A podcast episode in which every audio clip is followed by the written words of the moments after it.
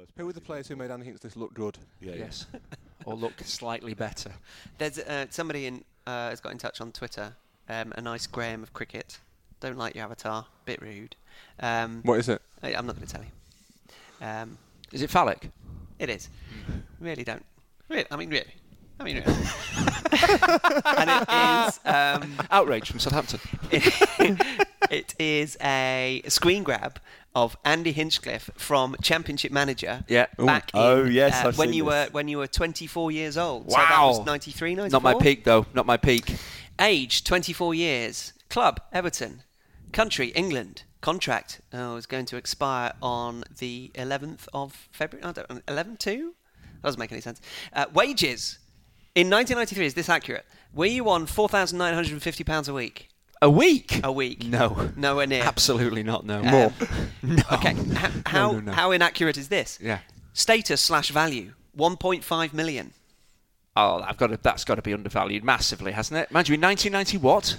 Three. Uh, 93. Well, actually, probably yeah. That was rubbish. Um, st- uh, the insurance apparently was, was six hundred pounds. Insurance? They got rid of that, didn't they? Position, defender, side, L. Uh, character, unselfish. that's very true. You must know that. right, and here are your stats. Yeah. Passing, What? Twelve. These are out of twenty. Out of 20. Out of 20, okay. Yes, passing, twelve. 12. That's what Kevin Keegan thought. Tackling, fourteen. Absolute, absolutely, and more. This is ridiculous. Pace, sixteen. Yes, I was very quick. Your pace, four better than your passing. Yes. Heading, ten. 10. Have they seen the Manchester Derby? Flair, seven.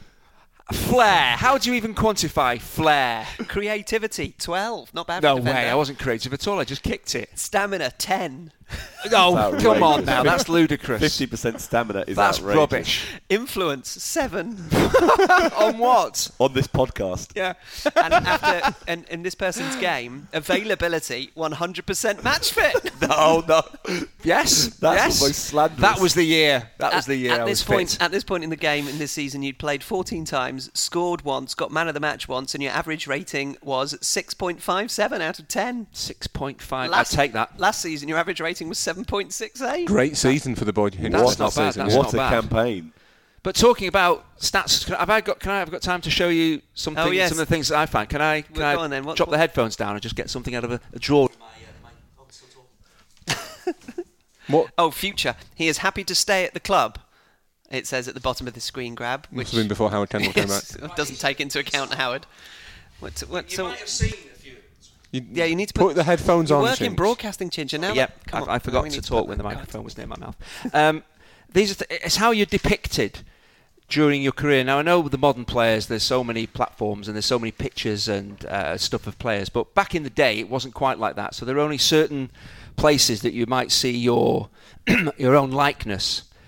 Now I have a face that is a caricaturist dream, isn't it? The angles, the clefts. You're very- There's a lot there for them to work with. So You're very I just wanted to. This is going to be because I presume this is audio, the podcast, isn't it? Oh yes, just so that so you know. people can't see the podcast. No. Is that correct? Yes, So that's you got- might it's have to got a explain. camera show, you might have to explain what I'm showing you here. Th- these are the ones that. Oh, actually, you don't want to see that one first.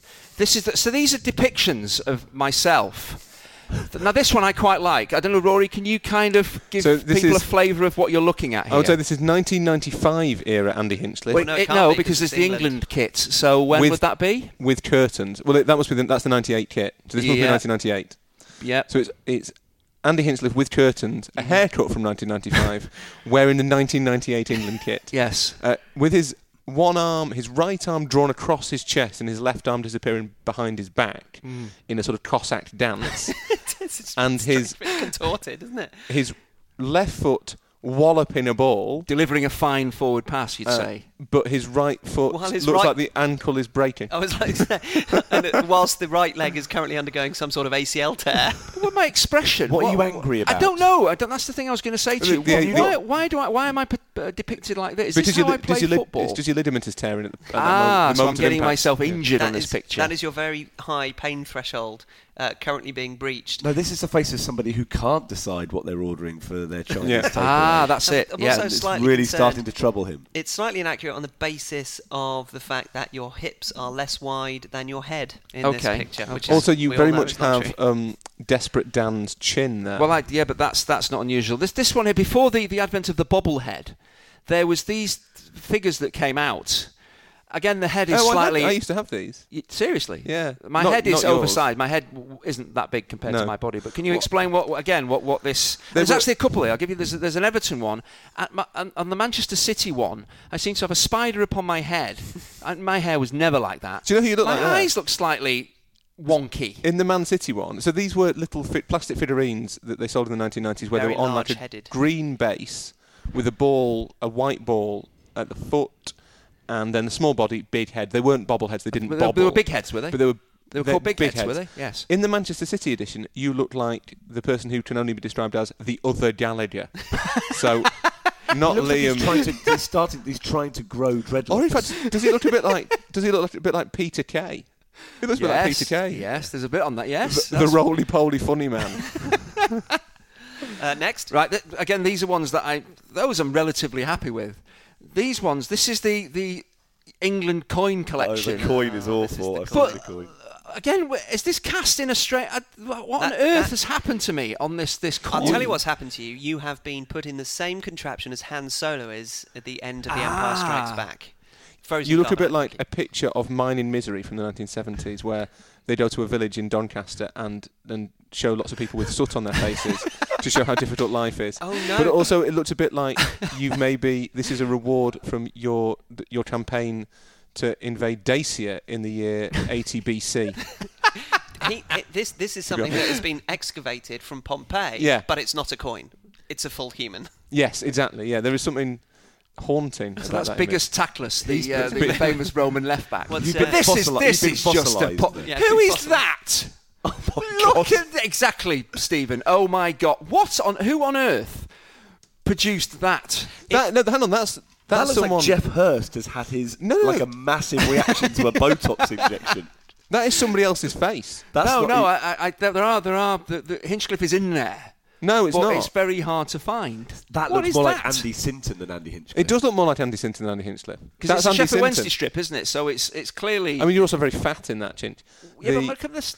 It just doesn't look like me. Do you know you looked a little bit like uh, who was in um who was in Ball- Stephen Tompkinson in Ballet Angel? Yes. You looked a bit like Stephen Tompkinson playing the role of a hard-bitten northern husband slash DCI Banks. But again, I look at, again angry. We will put What these on Twitter and we will find out whose face it actually is. This Tremendous. Is Set Piece Menu, the podcast where four friends talk football over food. The food, because Nikki is, we are at Andy Hinchcliffe's again, because Nikki is currently not available. There is no food because Yeah, that would rely upon Chinch being able to provide some, and as a result of his complete inability to do that. However, he has at least given us caffeine, which is something that even he is capable of, although he did have to check how to work the espresso machine because he didn't understand how to start it I have people for these things. and then stop it. Joining me, Hugh Ferris, are Steve Wyeth, commentator on football in seven different leagues and counting, Rory Smith, owner of seven maroon jumpers and counting, and Andy Hinchcliffe, winner of seven England caps, but nobody's counting. Uh, you can get in touch via Setpiece Menu on Twitter, setpiecemenu at gmail.com. You can also continue the conversation on Facebook. Just search for Setpiece Menu. Thank you for all your uh, correspondence as ever. We are still getting plenty on Atavelts, by the way, and who you support and why. I promised on last week's pod that I'd sprinkle a couple of couple more uh, of the latter. This email comes from Douglas Wood. It started off being quite long, so this is the abridged version. Dear Rory Smith's podcast. Uh, my apologies for addressing Jarl this way, but I thought I'd use that greeting to indicate that I'm writing to you from the United States That's what they say there. specifically Decatur, Georgia, which is a um, suburb of Atlanta. I hope I pronounced that correctly. I began listening to Set Piece Menu after seeing a link to the pod from Rory's New York Times column. The link is still titled Listen to Rory Smith's podcast. I believe that Rory's boss, Andrew Das, owes Hugh Chinch and Steve an apology. No, because I've told them to keep it that way. I don't see why it couldn't read Rory Smith on set piece menu with the accompanying text. Listen to a podcast featuring the Times' as soccer correspondent discuss the game over food with a commentator presenter. I like it how it is now. Oh, I bet you do. The reason for my email is twofold. First of all, I want to thank you for mentioning my tweet about Harald Schumacher as the goalkeeper for the Attervelt 11. I was walking my two dogs in my neighbourhood when I heard it, and I gave the two pooches quite a start when I shouted, Yes! and re- raised my arms in triumph. Very American of me, I'm sure, but it was the absolute highlight of my day, and I made sure to play it for my family at dinner that night. It is truly the small things that make life worth living. I will require further information on what sort of dogs they are. Okay, if you could do that, please uh, let us know. That is Douglas's job. Um, second, the recent episodes about supporting your local team and fan legitimacy have really struck a nerve with me because of my hometown. Atlanta sports fans have been heavily criticised for their lack of passion for our professional sports teams. Even when our baseball team, the Atlanta Braves, were consistently winning and making the MLB playoffs, there were empty seats at the stadium. The main reason for this is that Atlanta is a city of transplants who bring with them their allegiances to their hometown team. I am a rare species, however, a native of Atlanta. There are passionate Braves fans like my father, who is from Georgia and grew up supporting Atlanta's minor league team, the Crackers. Yes, the Atlanta Crackers. He says he's not making that up. In stark contrast with Atlanta's sporting history is Atlanta United, our MLS club currently playing in its second season. Based on attendance, Atlanta United is the best supported club in MLS. I'm one of the club's more than 36,000 season ticket holders. The team currently holds the top five single game attendance records in the ML- in MLS. The success came as a huge surprise to most people outside of Atlanta, as soccer has traditionally not fared well in the South, which is dominated by college football. The success is due in part to the team's winning ways on the pitch, but what has not been mentioned is that in a city of transplants, very few people had prior relationships with other MLS teams. It's only been going 22 years. So, when Atlanta United began to play, there were very few fans of other MLS clubs living in Atlanta. Um, I write all this to say that I have no problem recognising the legitimacy of fans who live far away from the hometowns of their clubs. So, this is fascinating. You've got no moving because there weren't any teams from where those people have moved in a city of transplants that in other sports have brought their own teams and don't support the one where they live. Yep, it's really interesting. The, the Atlanta story in, in MLS is fantastic, and I think they they are by attendance. Did you know this, Rory? The- by the way, I did, you know that they were really well They, supported? I think by attendance they are the 15th biggest club in the world. really? Yeah, in terms of average attendance. They play in the Mercedes-Benz Arena, which is one of the most glorious. Sounds like it's sponsored. Is that? A, yeah. they have Yeah, a deal with someone? Um, My- and it's, it's the Falcon Stadium. They, they also play. yeah, at yeah. My favourite fill it. German company. My favourite Yeah. tweet of the year was from my good friend Jack Pitt-Brooke when he was at the, uh, San Siro for the Inter Spurs game. Uh, and his tweet was Is it San Siro like Wembley or the San Siro like the MLS? Which is if you put the MLS on Twitter, lots of people say it's actually MLS. And he was he was pastiching that. It was very funny. That's very good. so when you said the MLS, Did he get a few Which I, bites? which people Did, will. did- Um, did Jack successfully reel a couple in? oh, many tweet? many people. Yes, Excellent. it was an excellent bit of tweet tweet tw- Twitter content. Uh, Matt Spicer, another one of our Melbourne correspondents. G'day, Steve, amongst others. Good lad. I'm Australian and live in Melbourne. I went to the match at the MCG in 2013 that we mentioned a couple of weeks ago when Liverpool played Melbourne Victory uh, in, uh, in episode 97, I think that, That was. as a name for a club, that is really that's dancing with the devil, isn't it? Melbourne Victory. you can only live up to that name very rarely. Uh, it's not the reason I support the club. I do, though. I support Arsenal. The reason is this. Thierry Henry was the first footballer I'd ever heard of when I was about 13 years old, watching the 2002 World Cup after school because it was in the perfect time zone for us. I can pinpoint the moment, however, that my love for Arsenal was cemented. It was Good Friday 2004. Arsenal had just been knocked out of the Champions League and FA Cup in the space of a week, and the chances of going invincible in the league looked like they could be up when we were 2 1 down to Liverpool at half time at Highbury.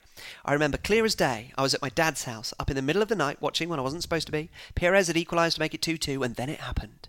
Thierry Henry picked the ball up just inside halfway, glided past Hamann. Didn't we decide that glided was actually glued or glade?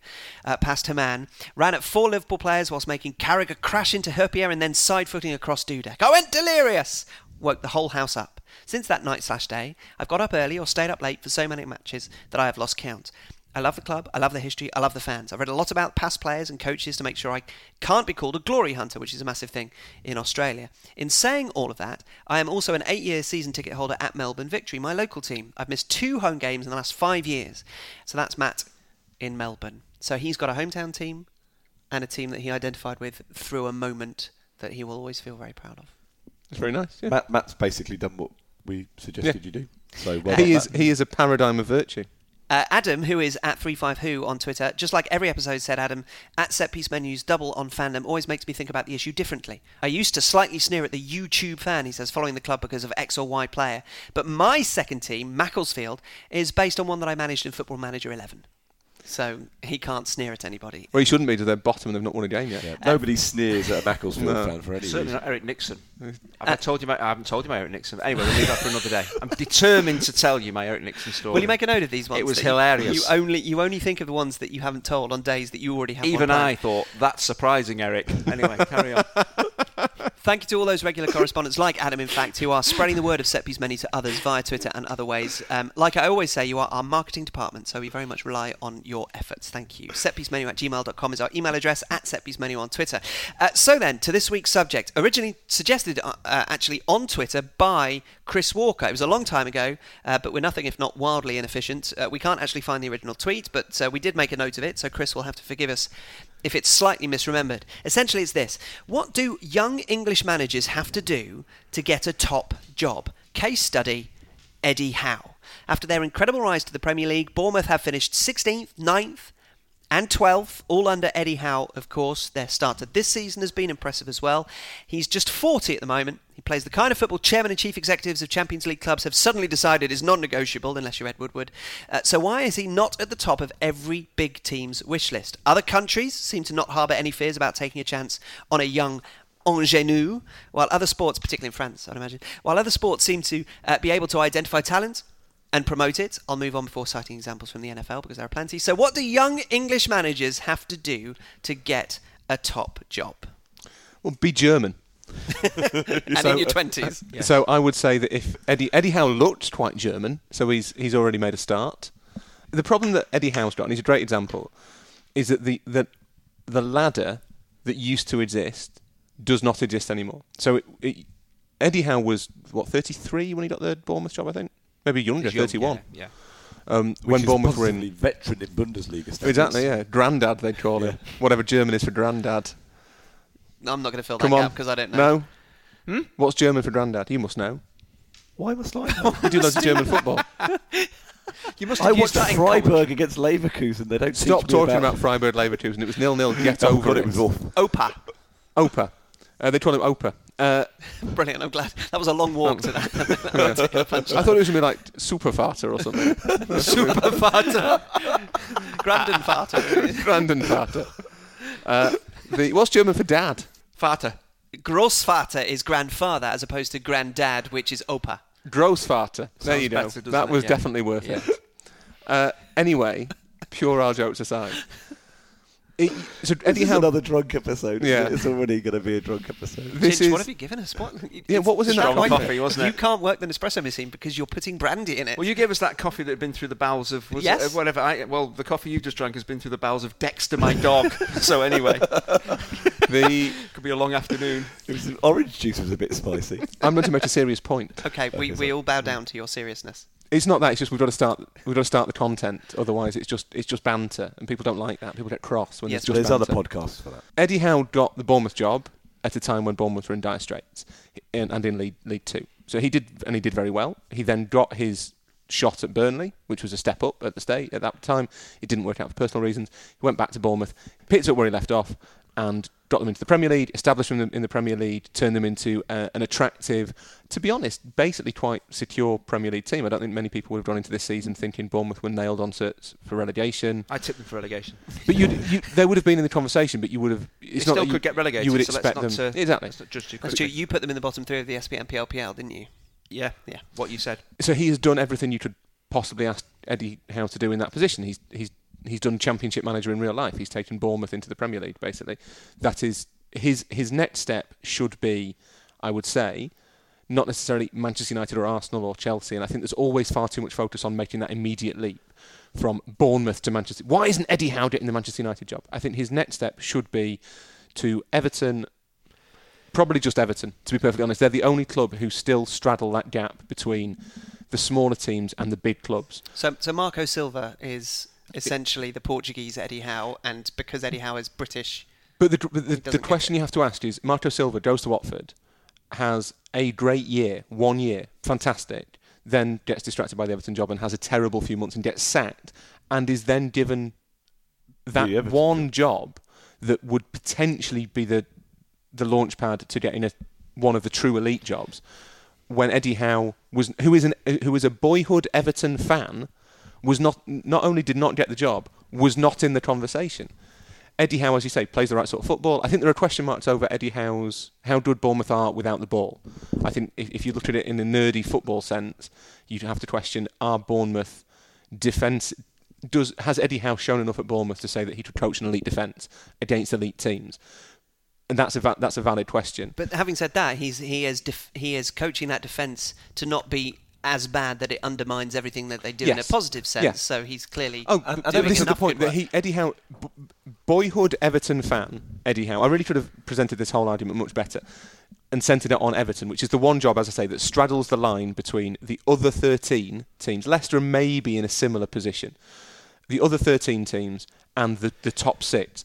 There is one or two jobs. You can go from Bournemouth to Burnley or Bournemouth to Brighton or whatever, and it's not going to make any difference. Just the top six teams will look at you and think managing a, a club of the scale of Bournemouth is not the same as managing Arsenal. The job is is so different. The scale is so much bigger uh, as to make the job completely different. You need some sort of comparable experience. Everton and maybe Leicester are that experience.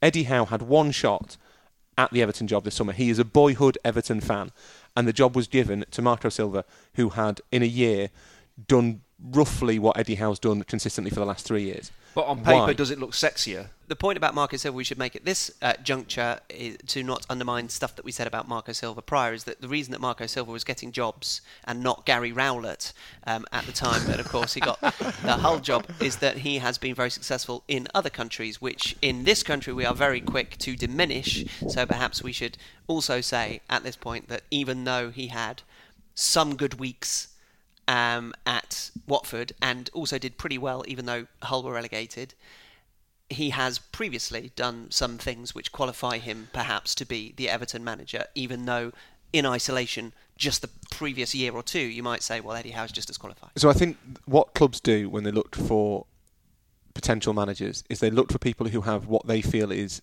is comparative experience.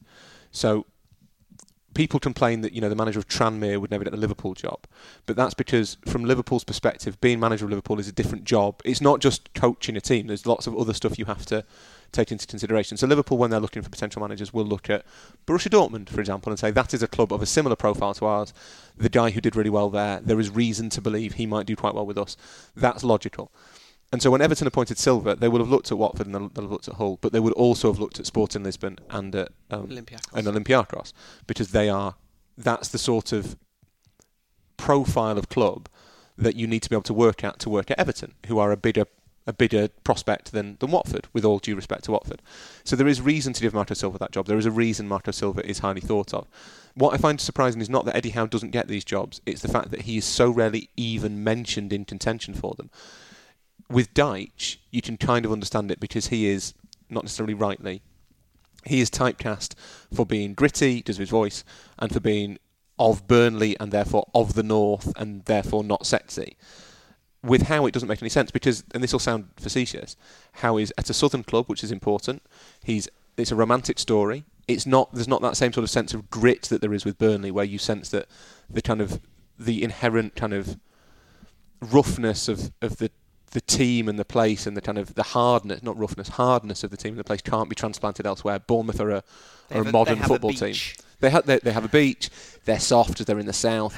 the papers are all based in the south. The TV's based in the south, and they play they play the sort of football, as you say, that kind of everyone wants to play. And Eddie Howe's good looking, and he's and not that Sean Dyche isn't hugely attractive or media friendly, but Howe is good looking and he's available to the media, so he has a good media profile. It makes no sense that he is not even a contender for those jobs when they come up. The thing that interests me about a couple of things that, that Rory has said is that firstly you mentioned about you know is Eddie Howe capable of coaching an elite defence? Well, if it was to be this, the case of currently stepping up from Bournemouth to Everton, they're playing in the same competition, mm-hmm. same same problems as things stand. Although obviously Everton would be hoping to bring in a coach who would get them into Europe on a regular basis, and, and therefore that might be a problem for further down the line.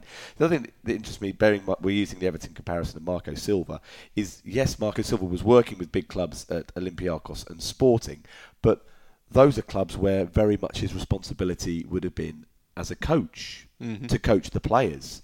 That the size of the club, the other problems that are inherent with a club of that scale are generally dealt with by other people. Whereas obviously that's still a transition that we are making in the, the Premier League. The, the the role between football manager or, or head coach is still less well defined.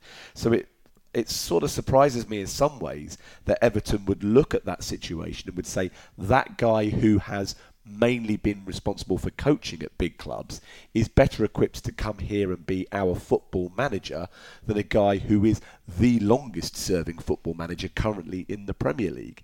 It would seem as though, in terms of the day to day operation of a Premier League club, Eddie Howe knows more about that than Marco Silva does. Mm. If you're making a decision on coaching ability, that's a different thing. But I'm not entirely convinced that having been a coach in Greece and Portugal means you are better equipped to manage a Premier League team than a current Premier League manager. Surely the decisions are being made for other reasons. Well, I think the and this really isn't this isn't a criticism of Everton appointing Marco Silva at all. It's just a really good just a really good example. Yeah, yeah, yeah. partly because Eddie Howe is an Everton fan, yeah. and that it would make sense on any on more more levels than than normal, really, for him to go to Everton. Um, is he an Everton fan because he grew up during the nineties? And they had Probably. an amazing left back. I know he. I think he was a right back, wasn't he, Eddie Howe, when he played? Well, he's only. There must have been something that tipped the balance, and it was yeah, it was probably me. So yeah. actually, what we probably could have done is we could have managed to get Eddie Howe here to speak for himself. Yeah. If we'd have promised him a meeting with that. That'd be a good idea for episode 100. He probably would have been too nervous. Next he, week, he would have been too nervous because he, he, has run away from me when I've been doing Bournemouth matches, and I think it's to do with my, my powerful presence. Uh, no doubt at all. The thing about the, uh, the, the, size of clubs that you've coached at. So Silva would have worked with the sporting director at Sporting and Olympiacos, as you say, just as he did at Watford, where Gino Pozzo basically fulfills that role and although they have an actual sporting director as well, uh, and as Marcel Brands does at Everton. So they wanted someone who would work in that structure.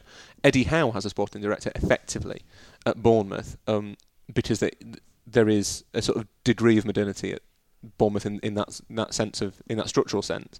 So I think they could both function in that in that structure. Um, it's really hard not to be all breadity about it, but it basically it does come down to and I say this is a great advocate for foreign football and foreign coaches, it comes down to the fact that Marco Silva's foreign and is therefore slightly more appealing for some reason. that has to be. That is the only thing that can explain why clubs continually turn away from Howe and Dyche. I, I'm not one of those who thinks manager gets team to fourth in the championship and therefore should be given the Manchester United job. That is not how football works. I, th- I, think it's totally logical that when Arsenal went out and got a manager, they didn't look at Eddie Howe, because Eddie Howe doesn't have the experience at Bournemouth that is relevant to a club of the size of Arsenal. That that's not what I'm saying in the slightest.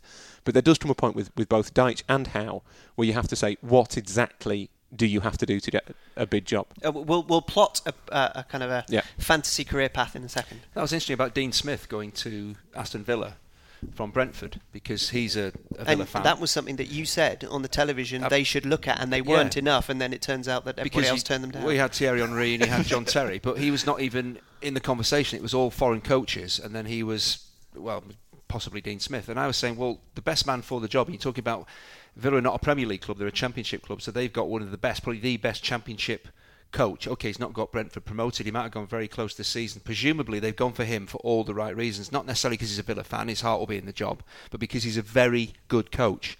And this is why it will be interesting to see how Brentford do now he's left, how Villa do. Got a very good squad, mm.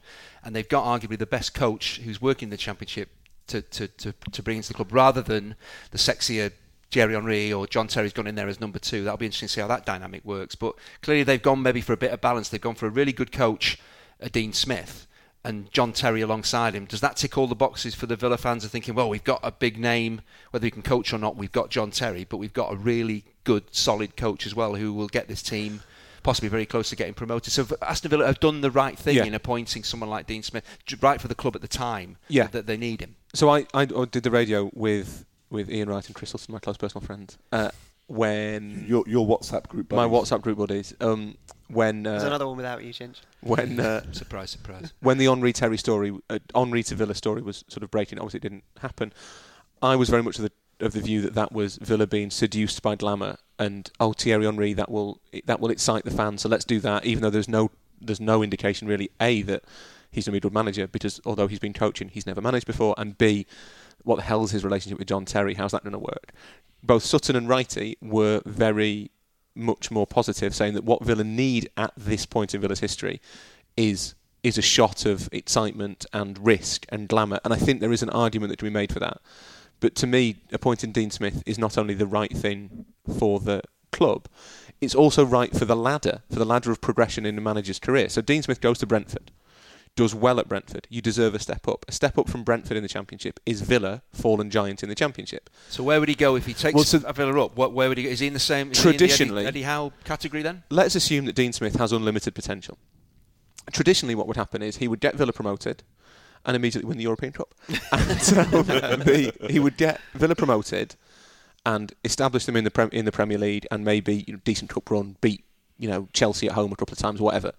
And he would then be given a chance at a club on the next run up, whether that's a sort of non-dysfunctional Newcastle or it, it used to be Villa. it used to be Villa, yeah. The, the fact, in fact, the fact that teams like Villa and Leeds aren't there anymore is probably part of the problem. To be, to be perfectly honest, there aren't those chances Yeah. because It's the- it's seven and thirteen. it's, well, it's it's se- six one. six, and then one, 13, Yeah, But do the do the foreign clubs in Germany and Spain and Italy will they look at Eddie Howe? Would they look at Dean Smith, or would would they just simply not consider them? If English clubs aren't considering them and they're English, is it any different for the foreign clubs looking at young English managers? Because we seem obviously taking a lot of foreign coaches. Mm. It doesn't does it work in reverse? Would they even contemplate? So let's let's categorise bringing clubs in a young English coach. As being European qualifying clubs. Yeah, so the yeah. top the top seven or eight potential European qualifying mm. clubs in other leagues. Would they look at Eddie Howe, or do they think there's no point in looking at Eddie Howe because we've got eight different Eddie Howes already in the system who Yeah. are German? Yeah. And without wanting to be unnecessarily jingoistic and nationalistic, we want to promote those German coaches Yeah. in the way that the English clubs don't necessarily want to be in the same way. what do you reckon? you look at the Bundesliga, and they you've written about it. They have that progression mm. of in, in the same way they, they progress footballers, they progress coaches.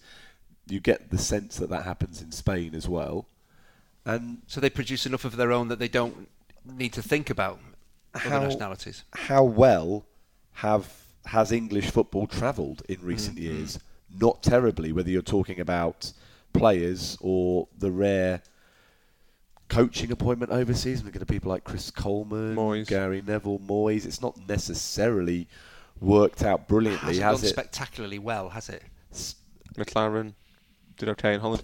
Thing is, I He- think he won the- he won the I league thi- in Holland, I think he? Steve's completely right that my guess is that in Germany they're thinking they've got this big thing in Germany at the moment about producing not just players but coaches from the academies, so they all grow up together, which is why you get people like Nagelsmann and Tedesco and what have you. There's three or four under 40 in the Bundesliga, um, although they t- they do actually tend to have relatively short lifespans. Tedesco and Nagelsmann are different, but the giant Verder who was 36, got sacked a couple of weeks ago, and or was it Werder? Anyway, they're not all they're not all Wunderkinden. They some of them do fail. It's not always a success, but it doesn't deter them from Yeah. trying it again. That's true. They There's don't there's not a panic uh, in the aftermath going right quick. We need to find a 95 year old from Switzerland to Yeah. come in and do the job now. if, if the Wunderkinds don't work out, they don't necessarily go straight to a Grossvater. For Yeah, example. they don't. They don't. Well put, Hugh. they don't do what the English what English football does, which is automatically tar everyone of that ilk with the same brush. So it's we've got a French coach, but he's not we've not won the league, so we must never employ another Frenchman.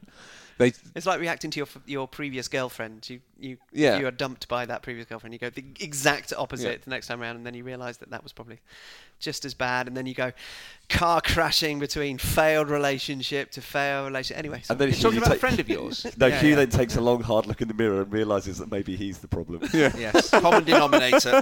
is that, well, that, that's the conclusion we're going to come to with Premier League clubs. So maybe we should come to that Yeah. conclusion with me as well. So I, I think that probably counts Germany out. So I think they'd look Yeah. at how and not only the fact that he's probably earning quite a lot more money than most coaches in the Bundesliga, but I think they'd look at how and think, well, there's no point getting him because we have this guy who's of a similar profile and understands the culture. There will be question marks, I would guarantee, in Italy about how tactically competent British coaches are. I suspect that would count against them. Although obviously there is a tradition of British coaches in Italy. Um, Spain and France, I'd say, would be the, Spanish clubs have taken British coaches relatively recently. Um, there's a tradition with that as well. and there's a tradition, tradition with that, of course. Uh, France, a lot of old coaches in France, basically. in, So- in Spain and Italy, isn't the turnover so high that you tend to get lots of managers gi- being given a chance simply because they're sacking them every six months? So that, that might actually be a slightly skewed statistic. If you Possibly. look at those those managers who are given a chance at the age of 35, 36, they might be given several chances in the 30s, 40s, and 50s simply because the turnover Hmm. means that you haven't got enough managers to fill the jobs. The other thing I was going to mention before, and it's relevant to this as well, is in terms of i- i- Premier League clubs might be looking at, well, we've got a very cosmopolitan playing staff. In fact, we've even got a cosmopolitan ownership structure. Yeah. So really, we need a cosmopolitan coach to fit into that system, which is the kind of thing that might count against an Eddie Howe or a Sean Dyche.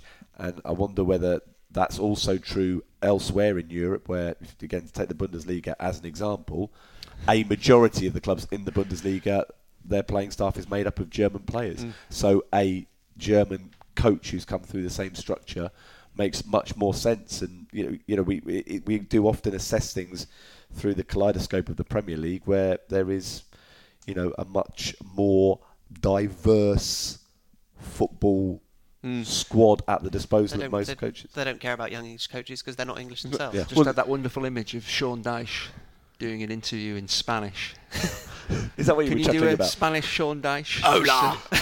it'd just be or Fre- it'd just be wonderful, wouldn't it, if he actually conducted it in a foreign language because he's gone over to he's learnt the language. Écoutez, nous avons joué très bien. Can we do all of your languages now? Can we do Sean Dyche doing a Can we in sentence in Spanish and Italian? Hemos jugado muy bien. Estoy muy feliz. Yeah, We play very well. I am happy. yeah. There we go. I'm there you go. Um, Um, so I'm, oh, hang on. I've got, no, I've got one more. I've got okay, one, one more thing, to and then say I'm about gonna. Spain. I've got one more thing to say about. The other thing you have to remember is, is kind of. I thought you were going to do Deutsch in French. Sorry. Yeah, I did it in Is it French. in French I did- Écoutez. Sorry, I wasn't paying attention. Brilliant. It was The- that clear. The um, you don't think Ah, about the horses go by. and cultural spheres of influence as well. So when Spanish teams are looking for coaches, Chin- Sorry, they're Chin- much more- Chin's just waved. Waved. No, they just waved the back, they just waved back. People Were you waving at the horse? I was waving at the horse. And they completely ignored him. I was waving at Geraldine and Barbara the horses. pretending that it's such a regular occurrence that he knows the horse. is regular. Waving at them and then just nothing, nothing back. Anyway, sorry.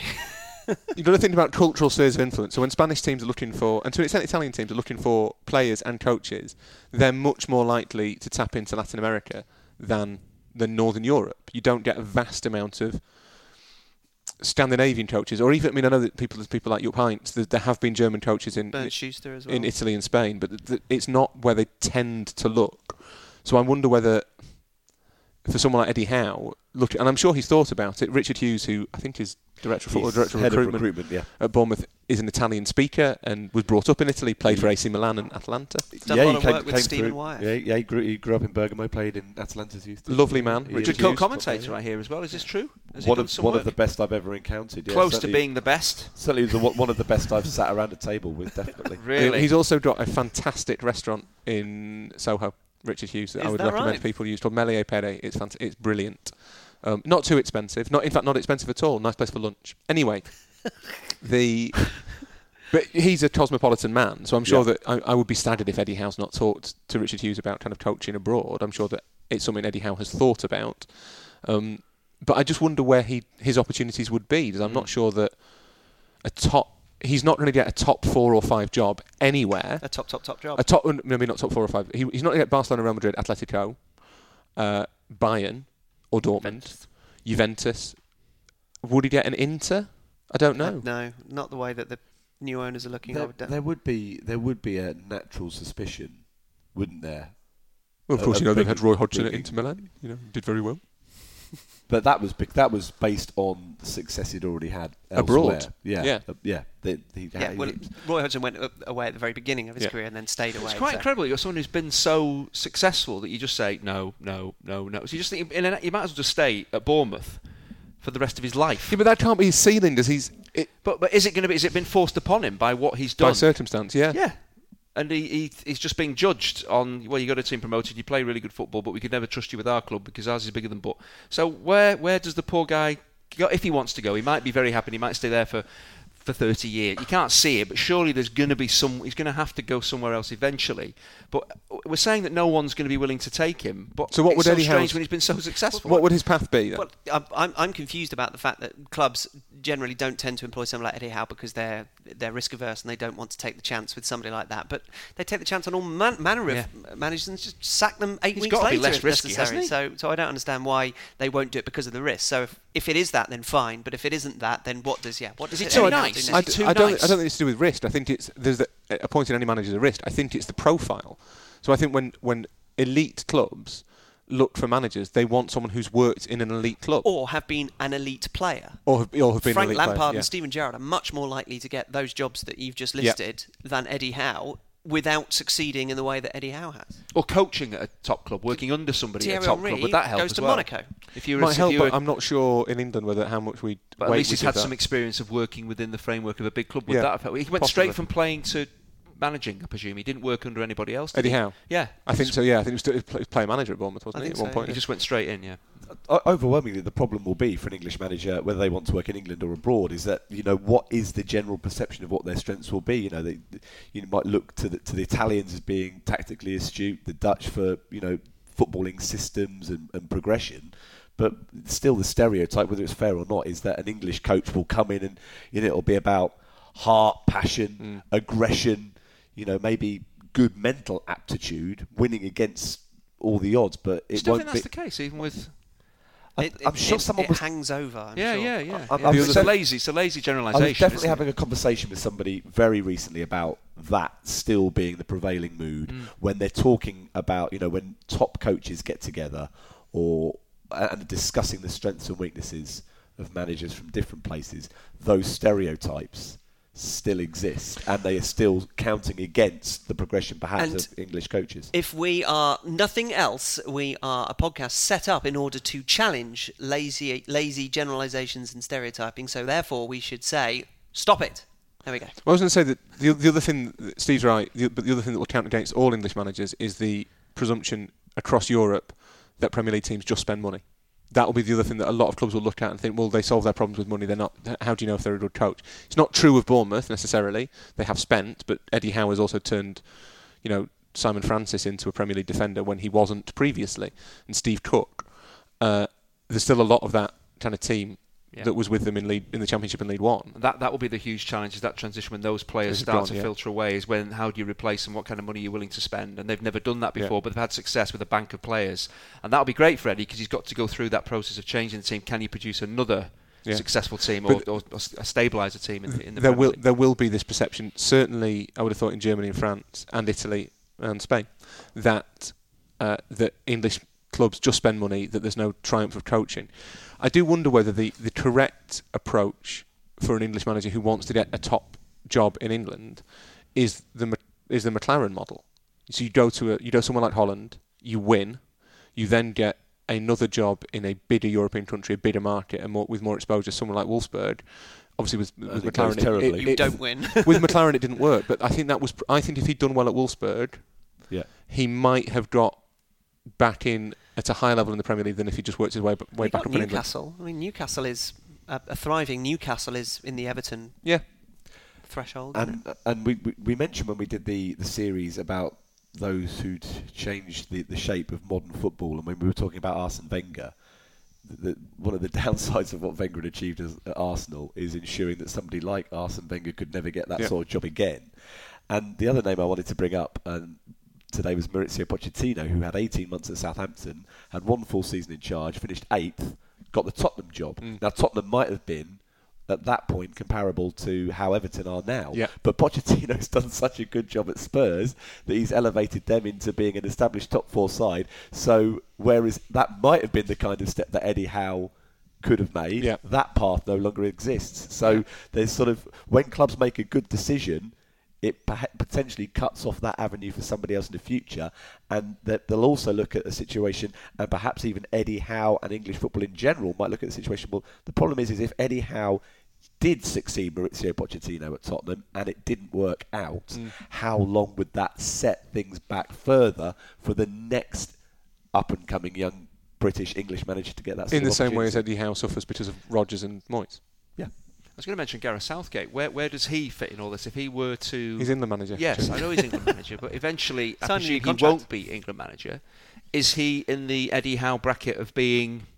Because he's overseen for England huge success, Mm-hmm. real tactical nous against Spain as well, which we've probably not seen, or English coaches haven't been. I think Luis Enrique was quite surprised by the way that England tactically played against his team and, and beat them with tactics, which our English coach is really good at that. Southgate has shown. But if he were to become available, would he? Would the top clubs in Europe You know what would happen? be looking at him? Eddie Howe would get the England job and he'd get the Bournemouth job.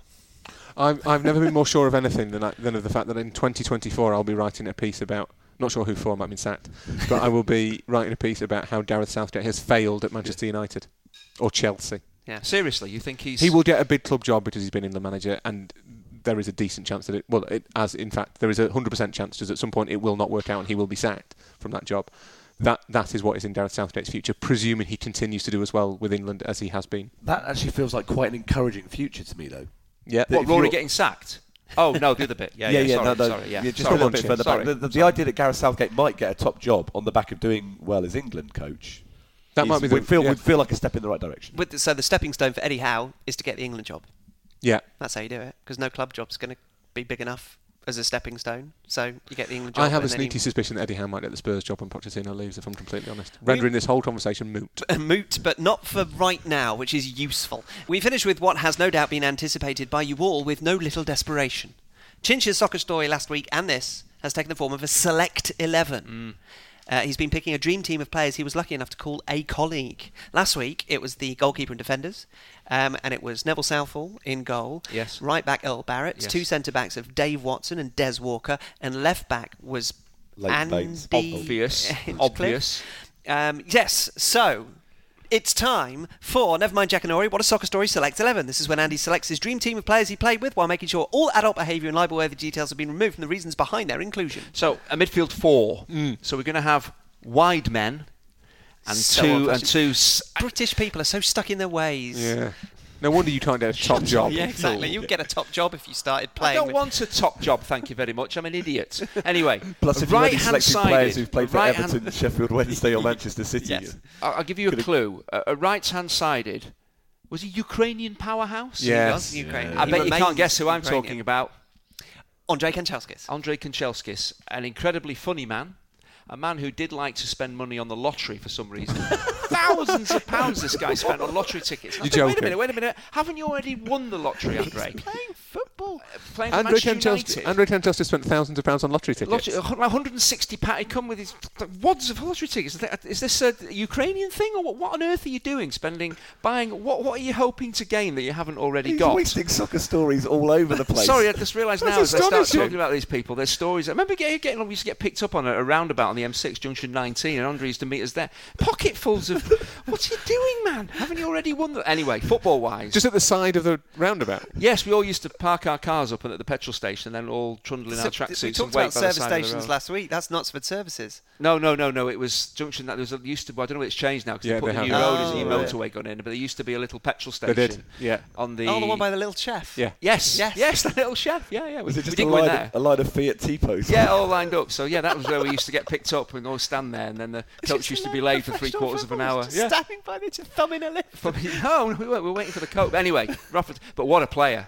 What? But I used to play against him in, in training every single. Willie Donachie used to do. I didn't realise it took me about six months to realise what he was doing. I used to play against Andre every single day, and it was mainly for the reason to improve me because there was nobody better, stronger, faster, more well balanced, not you. mentally but with his feet, than Andre Kanchelski. And it was he. He made me such a, and I every I knew when the train station was set up I think oh not again but it was that's why Willie said when are you going to realise why we're doing this it's for your benefit and I just didn't see it at the time but it, it did it worked so Andre Kanchelskis On the right-hand on the side. right on the left on the left it's quite So- poignant this one it's quite poignant Oh. for my Everton days Right. Gary Speed. Gary Speed Yes. Gary Speed, what a gentleman, what a footballer, what an unselfish player as well. And for if you're playing in that system, to have Gary Speed ahead of you, you overlapped, and which I tend to do quite brilliantly.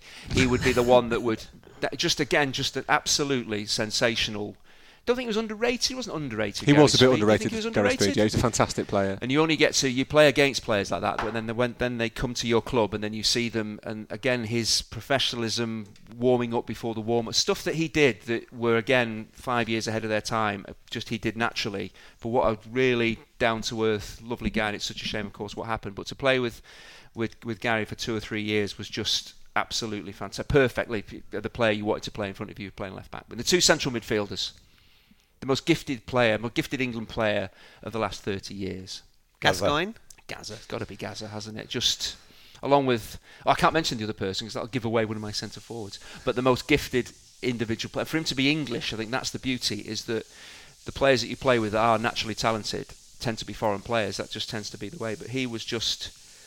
You, you can't define how good he was. You see him in training again. When you start training and being around these people day after day, you realise just how crazy they are, but also how you just I don't know how you can you can't. I don't think you can coach that. I don't know whether Steve and I have talked about the progression through academies now of young players And and your trips whether to London and all yeah, of the that. trips to Yeah. London together, Stelman Louis. Feel a bit Right. jealous. Whether we uh, w- would would Paul Gascoigne be used to do produced that years today? ago, you. I don't know. If he was We a young kid coming through the system, would would he still end up being the player that Possibly he not. was?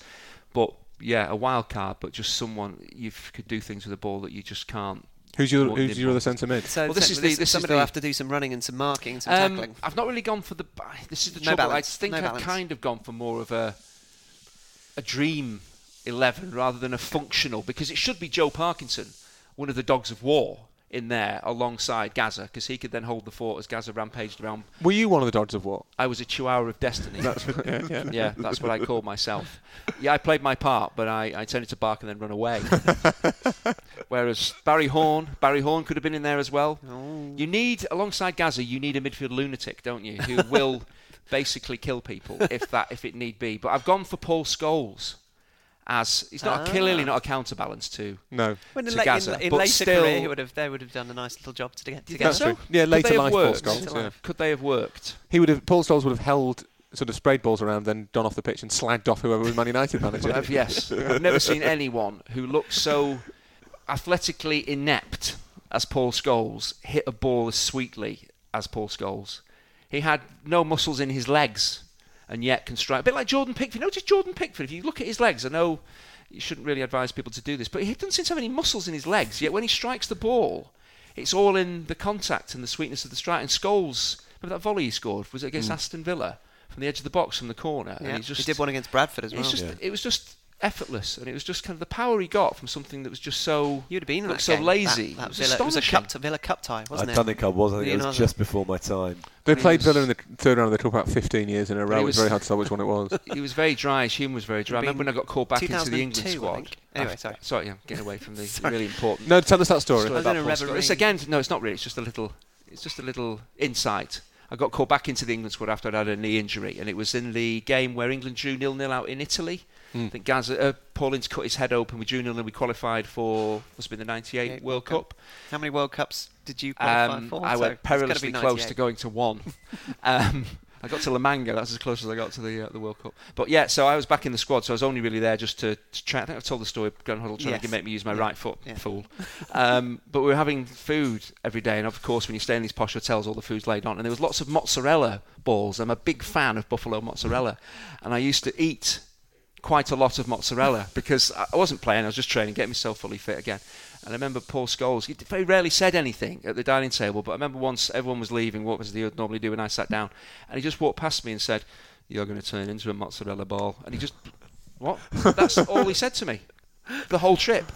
He was just cutting, and it cut me. It cut me deep. It Did it? really did. Yeah. That's his way of showing you that he, he respects you. Not at all. It is. How's And that that- a show, that- mark of respect? You're going to turn into a big ball of cheese, you big fat clown. Who are your two strikers? I can't. What? Two strikers. You want them now? Yeah, Yes. you're going to have to play somebody up front, Chinch. Well, I, I, I'm going for an incongruous mix of Paolo Di Canio and Andy Booth, which I personally think would have worked really well. How is Big Doug not getting in this team? Eh, he's got his pigeons. He'll be all right.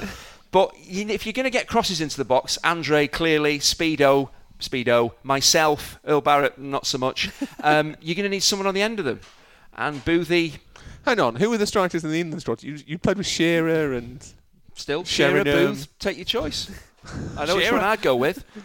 Alan You're telling Shearer. me Alan Shearer was a consistent goal scorer? You're deluded. He really wasn't. Are you telling me that you, in comparing Alan Shearer and Andy Booth, Mm. Say that Andy Booth was a better player? I personally think yes, he was more of my type of player, and I didn't like that one-arm celebration. Shearers, it was just samey, wasn't it? How do you feel about Di Canio's one-arm celebration? that wasn't so good. That wasn't so good. But again, pa- I get like Gaza, Gaza and Paolo Di Canio in the same team. Come on, it doesn't get any better. what about Benny than that. Carbone? Again, Andy Booth's there ahead on merit. Teddy Sheringham, Andy Cole. We don't need any of those I types. feel do like we? he's trolling Andy I'd Booth love to there. know what But there has to Carbone and a Di pl- Canio thought of Andy Booth. An- Andy Booth should be in some dream team somewhere because he probably never has been selected, and I think that's really unfair. It was a pity selection. He was underrated at Tottenham. He was worse than he was. Who, who's your manager for your dream? So your dream Oh, manager. there is only. Oh, wait a minute. I'm going to do the alternative. Aren't I? The yes, uh, the, the yeah, yeah. alternative the one is coming alternative later. universe. So the coach. actual- it won't be. It has to be. Well, it's going to have to be the combo of Joe Royle and Willie Donachie because they simply brought the best out of me and made me an international and a, a very wealthy man. Andrew, thank you very much indeed. Uh, your, your team is Neville Southall in goal, Earl Barrett, Dave Watson, Des Walker, and Andy Hinchcliffe, who What a is team! the best left back you ever played against. Come on. Um, Andre, Chen, Kan, And- Andre Kanchelskis um, on one side, Gary Speed on the other, Gascoigne and Scholes in the middle with Canny and Pooh. That is a Uh, team. That would strike fear in the started hearts to of lose many the will Champions to League winner. and indeed any respect for your decisions towards the end. Uh, but thank you very much indeed. We leave you with a reminder of how to get in touch at setpiece menu in, on Twitter or setpiecemenu at gmail.com, facebook.com forward slash setpiece menu. Uh, please subscribe, share, rate, and review as we humbly ask you to continue to find room for us in your podcast schedule. Thank you to Steve, Rory, Andy, and to you all for listening. We'll be back with another set piece menu for you to enjoy very soon indeed. So I can do a Nightmare 11. Am I going to be allowed Yeah, to do that'd a, great. do a Yeah. Nightmare 11? That'll be even better. Was that quite a cathartic experience for you? Do you think? Yeah, because I just think I, I, I do genuinely. I'm not just saying Andy Booth just to be bloody minded. You are. He are. was You are. great. You are. He was great. I do wonder whether what we need to inspire you for the next century of episodes Hmm. is to just we, we need to just throw a player name at you that you've played with, and then you have to tell us your first memory There will be. of the, the memory that comes to It's mind. like a Mallet's Mallet version of Or someone I played Story. uh, playing against. Someone. As well. Oh yeah, yeah. just f- someone from your era. Here's, Yeah. here's one. Here's one. Robbie Savage.